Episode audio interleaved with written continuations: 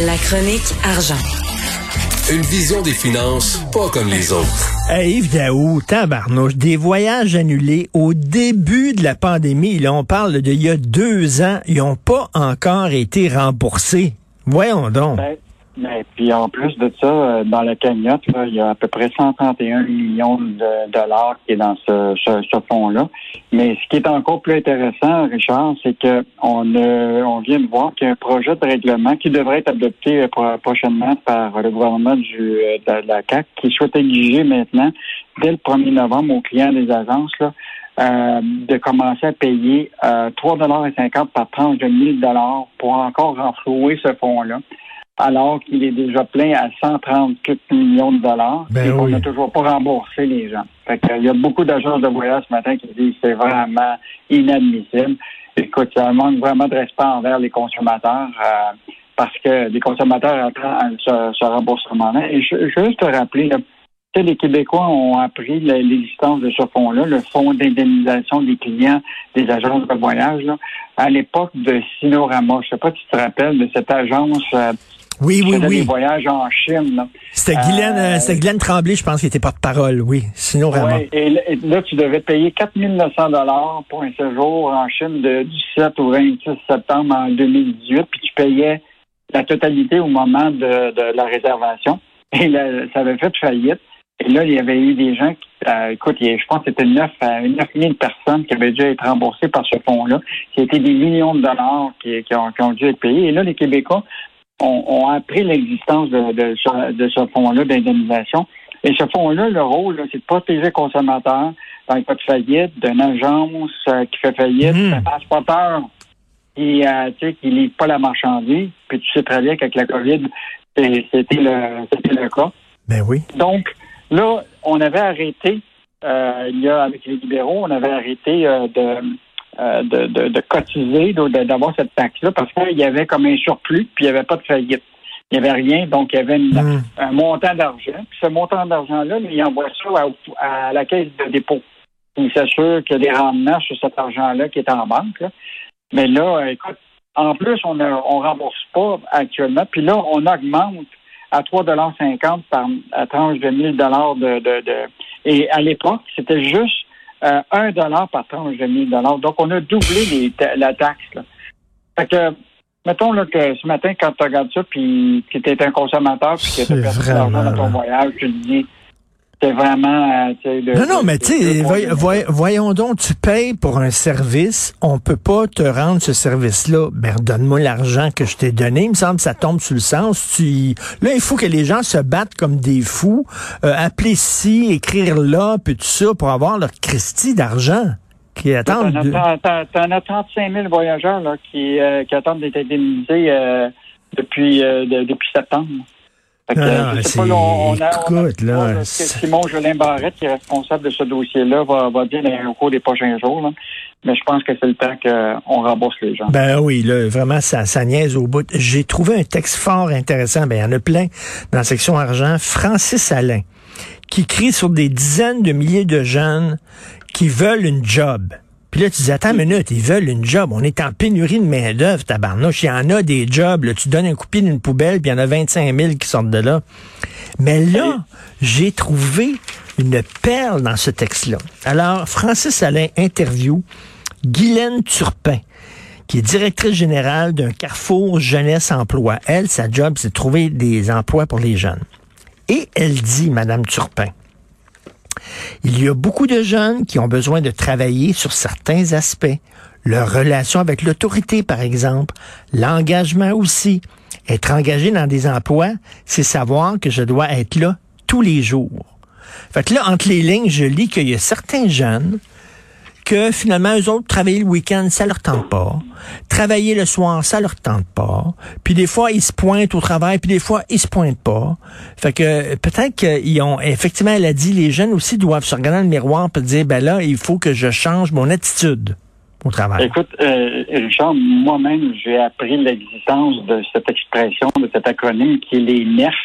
Et on va commencer à se poser la question, est-ce que vous avez un NEF proche de chez vous? C'est quoi les nefs? Euh, c'est un individu qui n'a ni un emploi, ni en études, ni en formation. Et là, c'est justement ces 200 000-là euh, au Québec, de 17 à 34, là, qui pourraient venir euh, aider à la pénurie d'emploi, euh, qui, qui seraient disponibles. Là, le, ministre Boulet a mis 47 millions de dollars pour l'intégrer, ces, ces fameux nefs-là.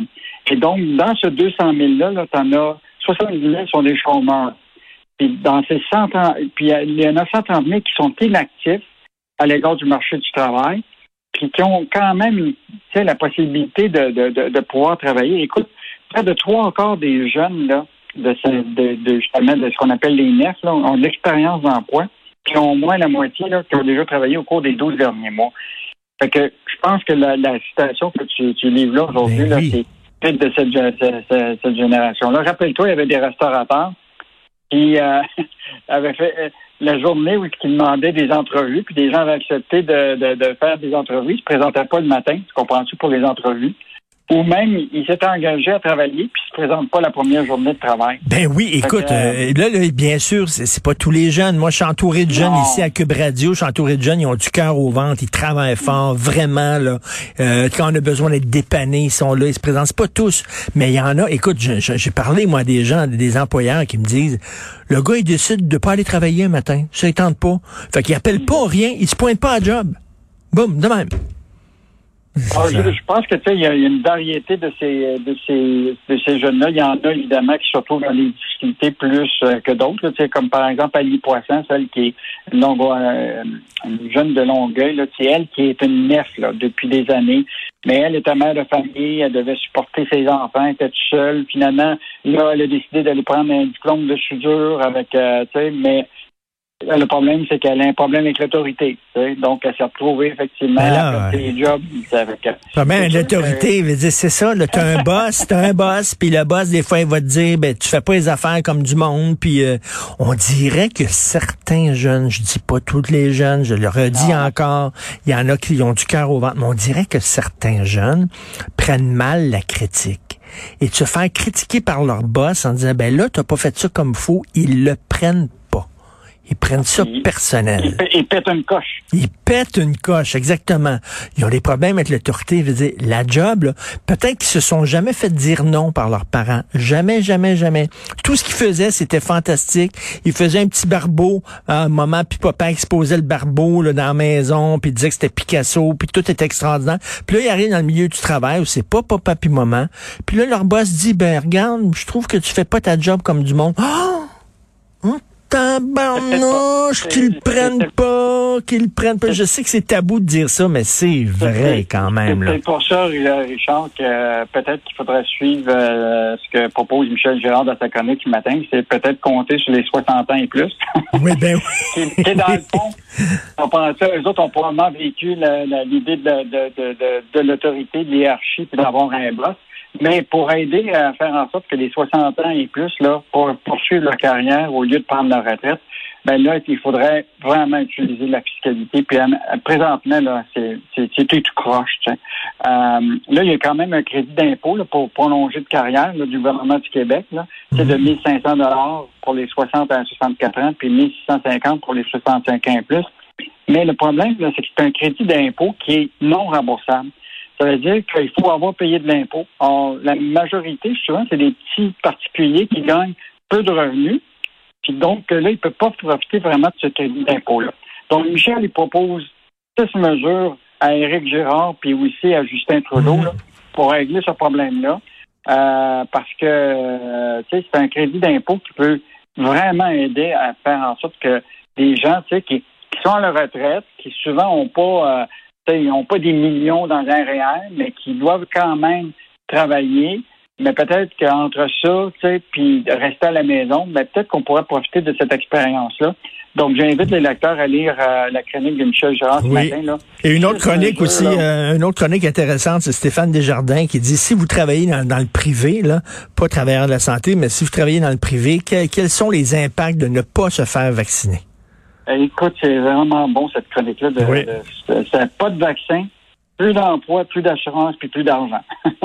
Parce que les personnes qui se retrouvent en congé sans sol ou qui démissionnent, là, euh, à cause du, de l'entêtement de, de, pour euh, ne pas se faire vacciner, là, pour, pour, ils ne peuvent pas demander l'assurance emploi. Ça, c'est quand même euh, intéressant. Mhm. Pour les travailleurs autonomes, là, ils ont, en général, il y en a qui prennent ce qu'on appelle des assurances d'invalidité individuelle.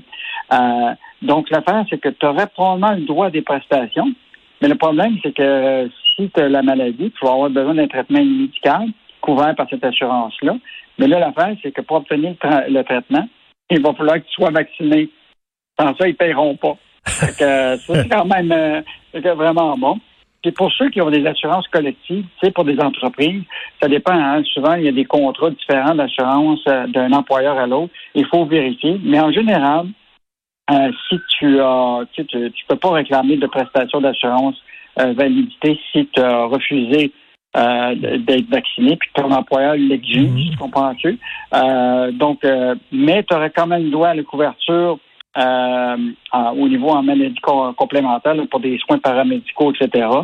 mais ça, ça va dépendre du contrat de l'employeur. Mais ce qui est clair, là, c'est que les assureurs, puis l'assurance invalidité, là, si tu es un, un anti-vaccin, puis que tu joues avec le feu, là, tu restes de te trouver pas Ben d'emploi, pas d'assurance, puis pas d'emploi. Il y a des conséquences. Un excellent texte de Stéphane Desjardins. Bref, au Québec, il y a 200 000 nefs.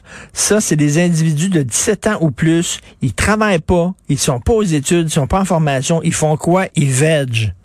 Ils veg. Ils jouent, ils jouent aux jeux vidéo. Ils jouent aux jeux vidéo. Ils veg dans le salon. Ils sont 200 000 de 17 à 34 ans au Québec. Eh, les forces vives du Québec. Merci beaucoup, Yves Daou. Salut. Salut. À, à demain. demain.